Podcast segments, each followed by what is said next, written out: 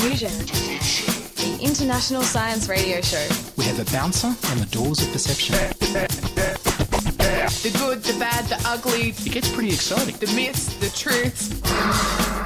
Toxicology, Astroseismology. magnetism, the dark side. Genetically engineered potatoes. Planetoid. Planetoid. I love that word.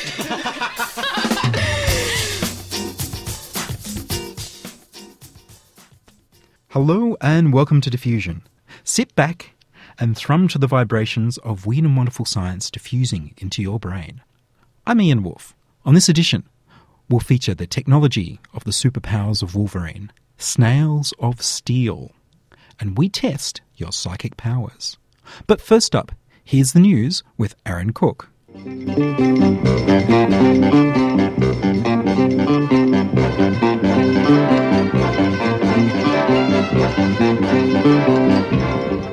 In tonight's news, disinfecting with the sun, mud sticks to non-stick cookware, and forget Iron Man. Have you heard of Iron Snail?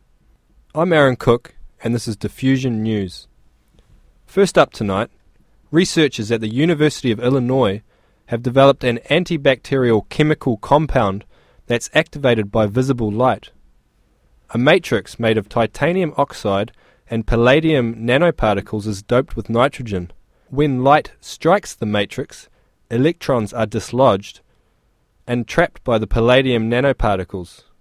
When the light is turned off, the electrons are slowly released and can then react with water, producing oxidizing agents such as hydroxyls, which kill bacteria and viruses. One of the authors of the study, Jian Ku Shang, said that the antibacterial effects can last for up to 24 hours. In other news, the stain repellent chemical perfluorooctanoic acid, or PFOA, used in non-stick cookware and water-resistant fabrics, has been linked to thyroid disease. Researchers from the University of Exeter found that people with higher levels of the chemical in their blood have higher rates of the thyroid disease. Study author David Melzer said a link had long been suspected, and there was now a clear statistical relationship between higher concentrations of PFOA in blood and thyroid disease. And finally, a snail that lives in a hydrothermal vent field kilometres below the surface of the Indian Ocean has been found to have an iron plated shell that could give clues on possible improvements to protective materials in everything from sports equipment to aircraft. The scaly foot gastropod has a unique three layered shell which consists of a highly calcified inner layer, a thick organic middle layer, and an outer layer fused with granular iron sulfide. The shell protects the snail from such bad guys as the cone snail, that uses a harpoon like tooth to administer venom, and crabs, which have been observed to squeeze their victims for days until the mollusks pop out of their shells. Sounds like fun. I'm Aaron Cook, and that was Diffusion News.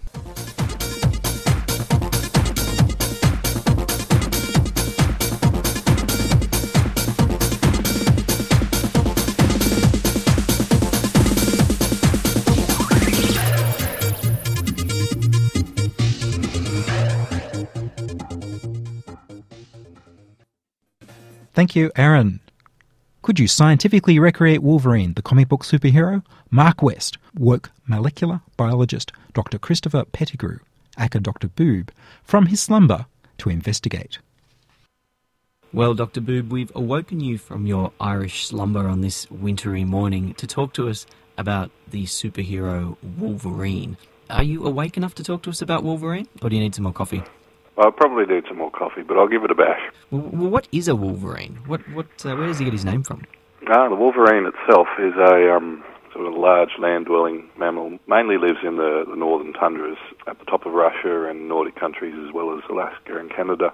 It's a member of the same family as the weasel called the Mustelidae. Its official Latin name is Gulo gulo, or Gulo gulo. I'm not entirely sure how it's pronounced. but um, it's about the size of a medium dog, and it's got obviously a thick, dark, oily skin, which is really good for the cold weathers, resistant to frost and stuff. The other more remarkable feature about it is that it's known for having a really powerful strength compared to its size. So it's only about a medium dog, but it, it can um, take down prey that's a lot bigger than itself. So its, its nickname is a nasty cat or a skunk bear. Skunk bear also comes because it has rather uh, strong scent glands that uh, release a pungent odour to get its territory. Okay, so this is quite different to uh, what many people's perceptions of Hugh Jackman would be, who played Wolverine in the uh, movie. I, I don't presume he smelt. Well, probably not in the movie, but yeah, I don't think they would have gone that far in terms of accuracy. Well, they got it. They got it correct because that was set up in the north of America, wasn't it? In the original X Men, yeah, he he certainly appeared right up in the north sort of Canada type area, and I think I think the comic books had him from from up there as well. And so, which of these real Wolverine powers did the Wolverine superhero have? Uh, well, he certainly had enhanced physical capabilities. Seems to be the the quote um, to describe him. So he had a lot of very animal keen senses in terms of very good eyesight and smell, probably taste as well. They were the the main things, but also this healing factor. So he was able to heal himself super quickly, which he doesn't get from a real Wolverine. There's certainly nothing remarkable from Wolverines in terms of their healing ability, but the other factor I guess that he's most famous for would be his retractable claws. In the movie, you know, he has these claws that come out through his, his hands that basically reside in his forearm, but then when he gets the inclination, he's able to you know, project them through his hand and has these three little bone-like claws that he can use that are very strong, and he likes to use them as a bit of a weapon. And so, when it comes to the healing, do you think we could possibly create that? Because that's something vampires have got as well. Is there anything in nature that can heal itself so quickly? The organism in nature that's known for having the fastest healing powers is, in fact, the sea cucumber. The sea cucumber. Yes, they are the champions of organ regrowth, Ah. according to a lot of published work in journals such as uh, Developmental Biology. I'm not entirely sure how we'd go about uh, taking the powers of the sea cucumber and, and putting them into a human. So, if you cut a sea Uh, cucumber in half, it, it grows back much like a lizard's tail or, or your liver. Or I don't know if you're able to cut it in half and it'll grow back, but certainly if you give it a good deep slice, it's able to regenerate its own nerves and certainly body parts. So Okay. there's certainly potential there, but a lot of work still needs to be done. And what? Uh, starfish are also pretty good for their regenerative abilities. Okay, so it's some uh, there's some water. The sea dwelling animals have have this thing. So we need to splice some of their genes together with that of a, a human and a, a wolverine to make this happen. It's hard to, to say whether we um, whether we need to do too much splicing or just enhance what we already have. What I can tell you is that the repair process in these organisms ha- involve another special cell, which I don't think we have, called a morula cell, and they move to the injury site and, and aid in the whole recovery process. But having said that, the sea cucumber's uh, healing process is certainly nowhere near as quick as the traumatic effect of the X Men. So the odd bullet to the head won't quite be um, able to be dealt with in the next five seconds, even if we do successfully So we're not we're not combine the sea cucumber's powers we're not quickly solving that problem anytime soon. No, no, that seems to be the tricky one. And tell uh, and tell me about he's also got this implanted adamantium uh, metal, which is, which is some sort of man-made alloy. What's all that Yeah. about? According to the um, the comic books and the, the the movie theory, because of this wonderful healing powers he possesses, they're able to fuse this adamantium, which is, I can confirm, a fictional alloy, Ah, and fuse this to his to his bone structure and give him sort of extra strength and rigidity. The, according to my sources, this fictional alloy contains 97% nickel, 1% titanium, and 2% beryllium. oh right. And it's supposedly the strongest metal. So whilst Alloy. it, well, so whilst it's fictional, we could make it. Mm. We have these ingredients.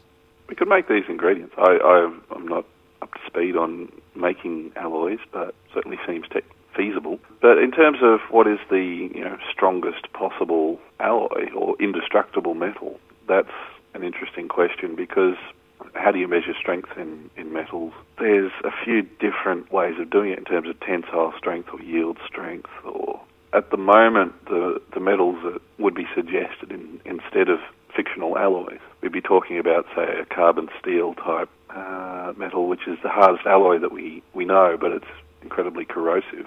There's tungsten, which has the highest melting point. Okay. There'd be a few options there, or maybe we could, you know, in our lab, cook up a new alloy that, that might even work better. So, is, is there any known process in which you can put somebody in a bath, like they did with him, connect him up to some electrodes, and then replace all the bone in his body with metal, or fuse metal to all his bone, like they did in the uh, Or- in the comics? Or give it a yeah. So they don't they don't replace it. They just sort of give it a coating, from what Oh, I can right. tell.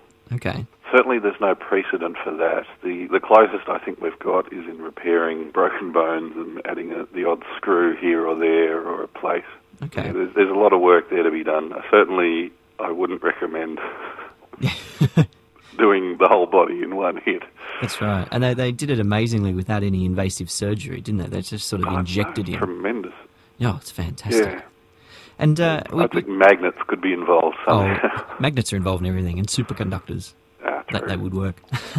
and we and we talked about his healing properties, but uh, he, Mm. he's got these claws that sort of uh, are retractable and burst through his skin when he gets cranky. Is Yep. there any precedent for this in nature?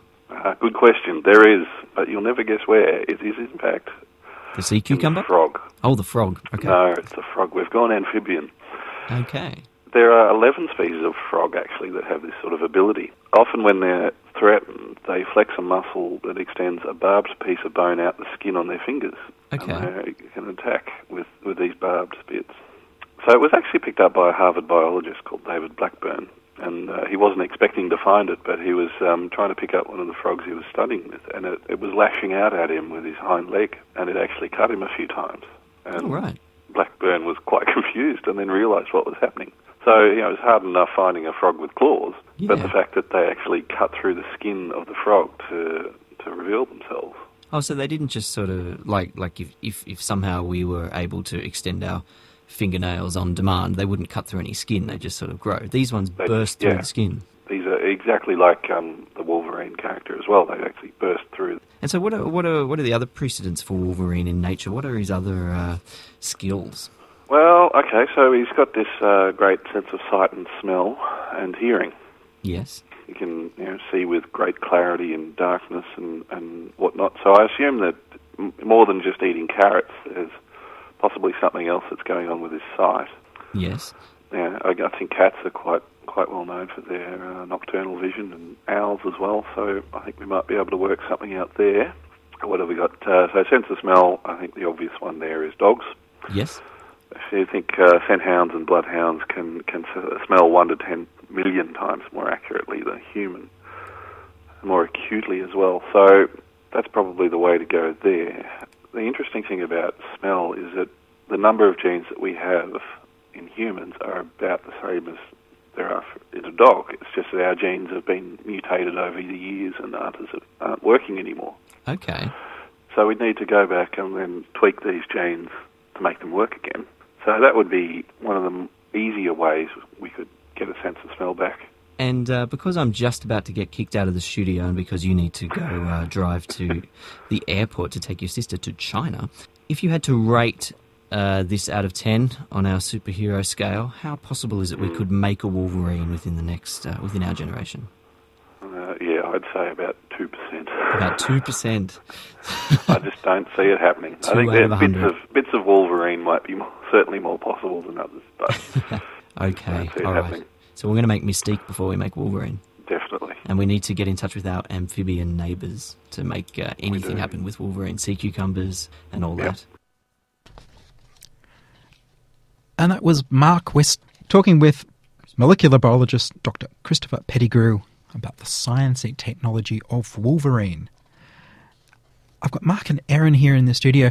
What do you think is the most unrealistic superhero, the most unbelievable superhero that you've read about or seen? Well, look, to me, it's always been uh, probably the most famous. Um, I've I've never really taken to Superman myself. Uh, Mm. Maybe we're going to get a few angry emails in uh, over that comment. But um, not only uh, did he seem to have the most amazing powers, he's he still just couldn't seem to get his get his act together. Um, well, you know, he was an immigrant. and He had problems. I mean, you've got to realize this guy had major psychological problems, right? He can't mate with anyone because they're all aliens. and he doesn't fit in. He looks the same, but he's completely biologically different, and he's got this whole secret identity hang up, right, in order to protect people so that uh, his friends and loved ones don't get killed by criminals trying to hold him at ransom. So he's got to have a secret identity, which means he has to be detached. So he's got major emotional problems. I guess all superheroes would have these emotional problems because they all need to be detached, don't they? Well, if they're going to have secret identities as the way of uh, protecting them, I mean, in the real world, the people with superpowers are people like the president of the US, right? Right. And he doesn't have a secret identity. He has armies of secret agents. the Does he? Secret Service main job these days it used to be counterfeiting, but now it's to protect the president. So he's got a whole army at his disposal just to make sure that he stays alive and that nobody can blackmail him by kidnapping his daughter or doing anything nasty to people he knows. And so generally they don't. Politically that doesn't happen very much, right? Sure. None of the world's leaders have to have secret identities to exercise their superpowers. Uh, but What if the the average world- superhero does? Well, what if the world is actually being run by a secret organisation? You know? Stonemasons, for instance, or uh, The you know, the, the stonecutters, or the the Illuminati, or whatever the Dan Brown uh, people are going on about. Maybe they maybe we do have secret identities. Well, there could be lots of people who have secret. Well, all the spies have secret identities, right? Right. In order for the spies to do their thing, they have to lie about who they are. But what if we actually had vigilantes going around righting wrongs outside of the law?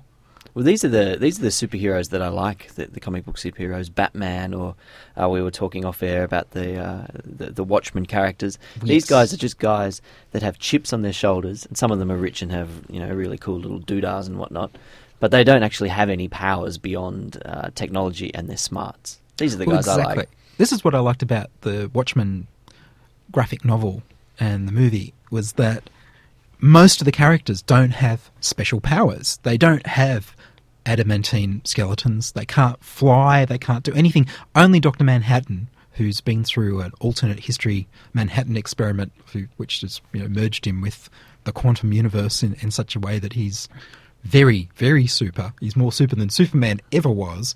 But he's alienated, even though he doesn't have a secret identity. Oh, he had massive problems. He, He had to go live on Mars, didn't he? Exactly. He had, a, he had massive uh, emotional problems because of his alienation. But everyone else was super fit, super athletic, or and super rich so that they could have the toys. But otherwise, they were just folks. Does that mean they're just heroes then and not superheroes? Yeah, maybe maybe we shouldn't call them Well, superheroes. they're masked vigilantes. That- Right. an- another thing is, um, we were talking just before about uh, Wolverine and his sense of smell and his sense of his hearing, and whether we could ever tweak that in, in humans. I, I'm pretty sure I would not want a super sense of smell or a super sense of hearing because I get on the bus these days, I can barely stand it as it is. Ah, Um, but you're missing out the super part of it. It's one thing to have an amplified sense. The super part of it is to have control over it. Like, there's no point in having super hearing if you're distracted by every by pin dropping upstairs somewhere, right?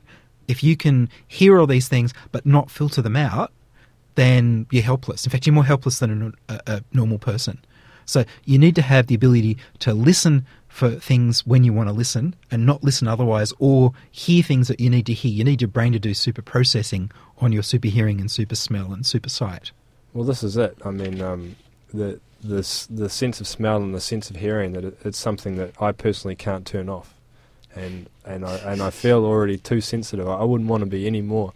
Sight maybe because you can always close your eyes. I could I could happily um, That's true. um Unless you have X-ray vision. well well, there we go. Superman, he's got that. Yeah, it's re- it's really interesting the way the brain the brain works with the sense of uh, hearing. At least people that have cochlear implants and whatnot, or even people that have been profoundly deaf. They're now and, and with sight as well, with bionic eyes, making people see and hear when they've never been able to before. And in some cases, the brain didn't even know what to do because they were they were blind or, or deaf from birth. Uh, brains do learn, um, but very plastic. So it'd be really interesting if uh, all of a sudden one day we did have super hearing, how the brain would adjust. Well, one of the stories we did last year was Tangar, where American soldiers are getting radar that's hooked up to little sensors on their tongue, little buzzers on their tongue, and they get basically their brain re- rewires. At first, they just sort of get a rough idea by feeling on their tongue, but eventually the brain's wiring takes over and they get so used to getting pictures from the radar or the sonar around them through their tongue that they get a visual picture in their mind as if there was a real picture so that it acts like a sixth sense. Your brain is quite happy to wire in a sixth sense if you hook it in through your nervous system in another way. Similarly, there was something on, there's a superhuman BBC series that's been shown on free to air TV here. There's a little boy who was born sighted but lost his eyes very young to cancer, both eyes. But he'd obviously had his eyes long enough to develop his visual cortex the way a sighted person does. He worked out echolocation. He made little clicks with his mouth and he was able to hear with normal hearing. They tested his hearing, it wasn't super. With normal hearing, he was able to get a picture from the echoes that were going off things in the room or outside. He was able to work out when there was a hole in front of him. He was able to move between if there was a small space between two cars that were parked, he could walk right through it and not hit either of the cars. It was that precise. And he's not the only person who does it, he's just the best self taught echolocator. I guess we all must do it to some extent. Must go on. We just don't know. No, a lot of people don't do it. This is why a lot of people that go blind or are born blind don't have echolocation and they're helpless. Like, he actually tried to go to a school for the blind and discovered that he couldn't because when he was there, he, he brought a ball along, he wanted to play football like he does at home, He wanted to run around like a normal kid, oh, and the teachers wouldn't let him run around like a normal kid because they worried that he and the other students would get hurt because they hmm. couldn't see where they're going. His case, he can play basketball, he can put the ball through the hoop, he's that good. He can do all the things a normal kid does, literally running around, because his echolocation is that good. His visual cortex has processed all the information. But most blind kids can't do that. Most people have to be taught how to do that. Another one that I love is the whole um, the experiment, and I've seen it on a BBC documentary where someone got a special pair of glasses that flipped the entire world upside Mm, down. I was just thinking of this. and and over a period of time, and it's a hilarious documentary because you watch this chap trying to catch a ball to start with and ride a bike, and it literally looks like a two-year-old trying to catch a ball once his field of vision had been turned upside down 180 degrees, and then um, he's trying to make a cup of tea and burning himself with the kettle, and over a period of say six weeks, he becomes completely proficient with um, the whole world, his whole field of vision being turned upside down 180 degrees. Then they take the glasses off him, and, And he has to go through the whole again. process again. It's, Mm. it's amazing. The plasticity of the brain. It's an awesome thing. I'm reading a book on the evolution of human vision at the moment by Mark Changizi. And he uses the model of superpowers to explain the different roles that colour vision play, or different that, that vision plays in our evolution, and why our eyes work the way they do, and why we see the world the way we see it. So, for example, he looks at the evolution of colour, particularly adding red green to what most animals have was just yellow blue colour vision. And red green, the sensors are exactly where they need to be for us to detect small changes in colour in human skin Right. and that our skins are actually a display of what's going on in our mind and our body so that we can read people's emotions by the tiny, tiny changes in colour, slightly more red, slightly more green or blue in their skin. We can tell where bruises are, we can tell when you're angry or when you're upset or when you can't breathe or all sorts of things just by tiny, tiny changes in colour. And that this is a, a type of uh, empathy. So we're empaths. So we go on to the great experiment we want to find out if you have superpowers. So, listeners, this is what we want you to do. If you follow the instructions exactly, we'll find out if you can read my mind. I'm going to project a thought to you. Now, I'll give you a few constraints so you have a few ideas what's going on. But what I want you to do right now is get a piece of paper and a pen, and I want you to be near a keyboard so that you can send us an email or a text or a tweet. So you've got your pen and paper. All right, I've got my number down and I'm thinking of it. Now, I want you to think of a number. This is what I'm projecting to you. The number is between 1 and 50. It's two digits. Both digits will be odd, but they have to be different. For example, you can't choose 11. Now, I want you to get the first number that comes to mind that I'm trying to send to you that you're receiving, because if you think about it too much, you get your own number and not my number. Write it down, write it down straight away, email to diffusion at 2ser.com, That's diffusion at 2ser.com. If you're on Twitter, send your number to at Ian Woolf, W-O-O-L-F, and we'll be able to get the results from all the listeners and find out which of you were able to correctly get the number and which ones were not. And we'll see if we can build up a bit of a statistical picture of just how superpowered our listeners really are. And then next week, we can go through the science of it and see why it works. So, this is your last chance to email me the number that I'm thinking of, that hopefully you're also thinking of. So, it's diffusion at 2ser.com. That's diffusion at 2ser.com. On Twitter, it's Ian Woolf, two O's. Now, I'm going to reveal the number to you. Now, usually I'm within one or two. So, it may not be exact, but I want you to email me if it's within two of the number I'm thinking of. And the number I'm thinking of is 37. So send email to diffusion at 2ser.com if you got within two of that. And that's all from us in this edition of Diffusion. If you'd like to contact us, if you have feedback, comments, suggestions, or psychic impressions, if you'd like to broadcast a story on Diffusion and hear your voice communicating science on radio, then send email to diffusion at 2ser.com. That's diffusion at 2ser.com. Or subscribe to our podcast on our website, www.diffusionradio.com.